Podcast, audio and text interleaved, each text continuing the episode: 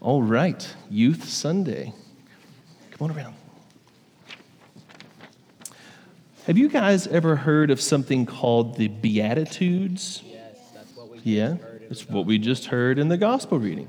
So the verses that Deacon Carl just read are what Christians call the Beatitudes. Now, if, if you're like me, you might be wondering, what in the world's a beatitude? Is it a, is it a bumblebee with an emotional problem? A bee attitude? Come on, guys. That's, I worked on that a long time. So the word beatitude comes from a Latin word that means blessing. So Deacon Carl just read the blessings of Jesus. But another way you could translate the word beatitude is by using two words. Beatitudes can be translated as wonderful news. So Deacon Carl just read the wonderful news of Jesus. Hey, way to go, Deacon Carl. Killing it. Now, we all know what wonderful news sounds like, right? Finding out you're going to Disney World or that you made 100 on a big test. Like, those are examples of good news. Raise your hand and tell me if you can think of another example of good news. You, you were first. What's an example of good news? Bees. I hate bees. Bees are good news. Pollination is important. You're 100% right. What's another example of good news? Daniel. We're gonna go on a train. Going to go on a train. That's great news.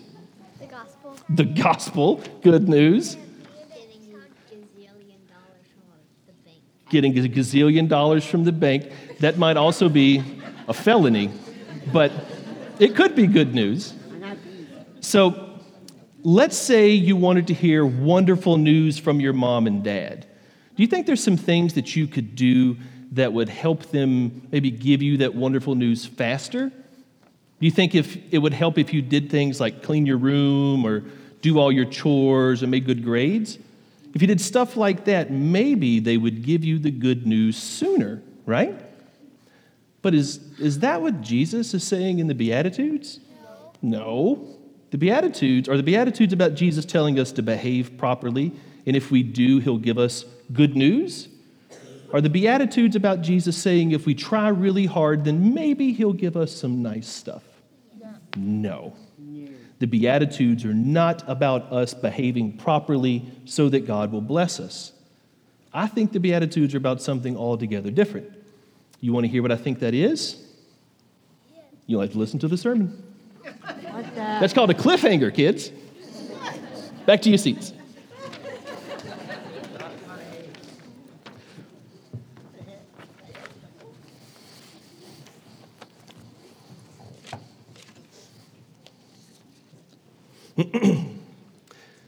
so, the answer to the question, what is Jesus saying in the Beatitudes, starts way back in the Old Testament. Israel was enslaved in Egypt, and God used a man named Moses to lead them out.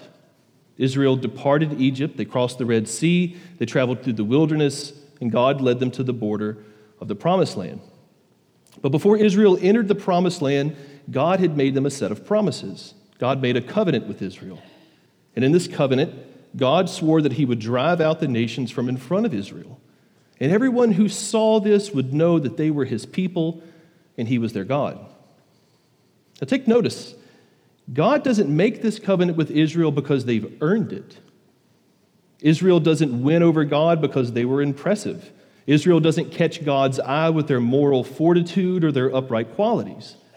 No, God loved Israel even though Israel wasn't the greatest among the nations.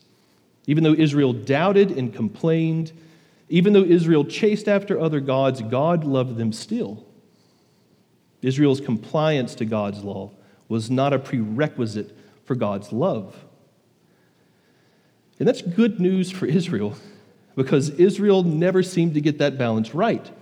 There were individuals in Israel's history that are shining examples of the kind of person that God desired. But for the nation as a whole, its history is full of disaster and disappointment and ultimately judgment. Yet, in spite of it all, the hope of good news remained for them. The hope that the Messiah would come and set all things straight. And after generations of waiting, the hope of Israel, the hope of all mankind, finally appeared.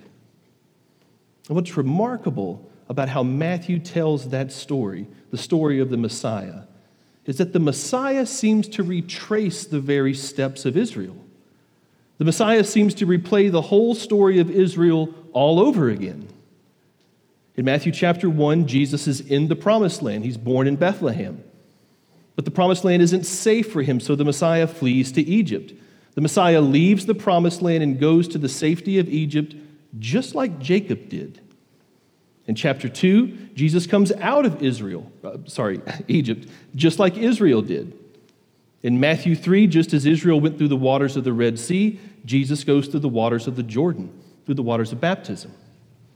And in Matthew chapter 4, Jesus spends time in the wilderness before he moves into the promised land, just like Israel did. Everything that Israel did, Jesus seems to go back and do it all again. But when Christ does it, it's done the way God had always desired. Every temptation that seduced Israel was defeated by Christ. Every rebellious act that Israel committed was undone through perfect obedience to the Father. And then in Matthew chapter 5, something astounding happens. Jesus, the Messiah, the Son of God, located in the promised land, sits down on the side of a hill with a crowd of people, and in the Beatitudes, Jesus begins pronouncing new promises of new blessings for anyone that dwells in his kingdom. In the Beatitudes, Jesus is giving the good news to a new people with whom he seeks to make a new covenant. All the promises made to Israel in the old covenant were now being fulfilled in the new. You know, I think for many people, the Beatitudes are seen as a list of timeless truths, of truisms about the world and about the human condition. Many religions, many sacred texts possess such things. The Bible itself has an entire book called the Book of Proverbs, which is filled with truisms and good advice. So naturally, some people read the Beatitudes just like that. But when it comes to the Beatitudes, I don't think reading them like Proverbs can make much sense. As a matter of fact, if these 12 verses in Matthew chapter 5 were simply a list of wise sayings, then I think we may have a big problem. Guys, mourners don't seem to always be comforted, do they? So far as I can tell, the meek don't appear to be inheriting the earth. And exactly how many people have gone down to their graves without ever seeing justice served? So if the Beatitudes are just proverbs, if the Beatitudes are just good advice, then the Beatitudes are a big swing and a miss. So, guys, I want you to hear this closely.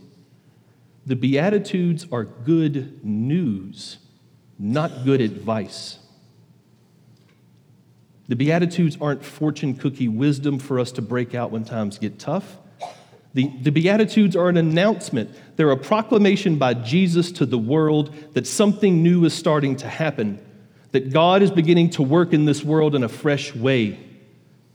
I think that at its foundation, the Beatitudes are Jesus announcing new promises for his new incoming kingdom. The Beatitudes are Jesus making promises that address all of the suffering and injustice that are found in this fallen world. And that sounds like something to celebrate, right? God promises to straighten out all of this world's evil and corruption, and man, what could be better than that? But Jesus makes it abundantly obvious in verse 11 that following him, that being in his kingdom, will place a target squarely on your chest. And until that day when he appears in his kingdom, fully comes into this world, it will be a dangerous thing to love him. The corrupt kingdoms of this earth will despise you and hate you if you look like a citizen of Jesus' kingdom. This world will slander you and persecute you for the crime of looking like Christ. I struggled for a while thinking about how to describe this, and I think in analogies. And here's the, the best one that I can think to explain what's happening in the Beatitudes. Imagine we've traveled back in time to German occupied France. The year's 1944, and we see the people of France under the brutal occupation of the Nazis. This occupation has been going on for years, and for many, it seems like it'll go on forever. They've resisted for years, but the people of France are beginning to wear down. Many are tempted to lose heart, many are tempted to give in. Many are tempted to ease their pain by complying with the Nazis. Some are even tempted to change their habits and dispositions to better match that of the Nazis. Some are even tempted to outright side with the Nazis. All of that seems like madness to us. We know how World War II ends. We know that the liberation of France is a certainty. We know that the Nazis and anyone allied with them, that the Nazis and anyone like them will meet absolute defeat at the hands of the Allies. That outcome is 100% assured, and we know it. And since we're so sure of that outcome, it makes absolutely no sense to give up. It makes no sense to us to compromise and become like those who are guaranteed to lose. So we begin engaging the people. We begin encouraging the people of France. We go about charging the people of France to live presently like the free people they'll be soon. We charge them to presently inhabit all of the qualities of a liberated and free people, even though they presently inhabit an enslaved land. I think that's the whole point of the Beatitudes.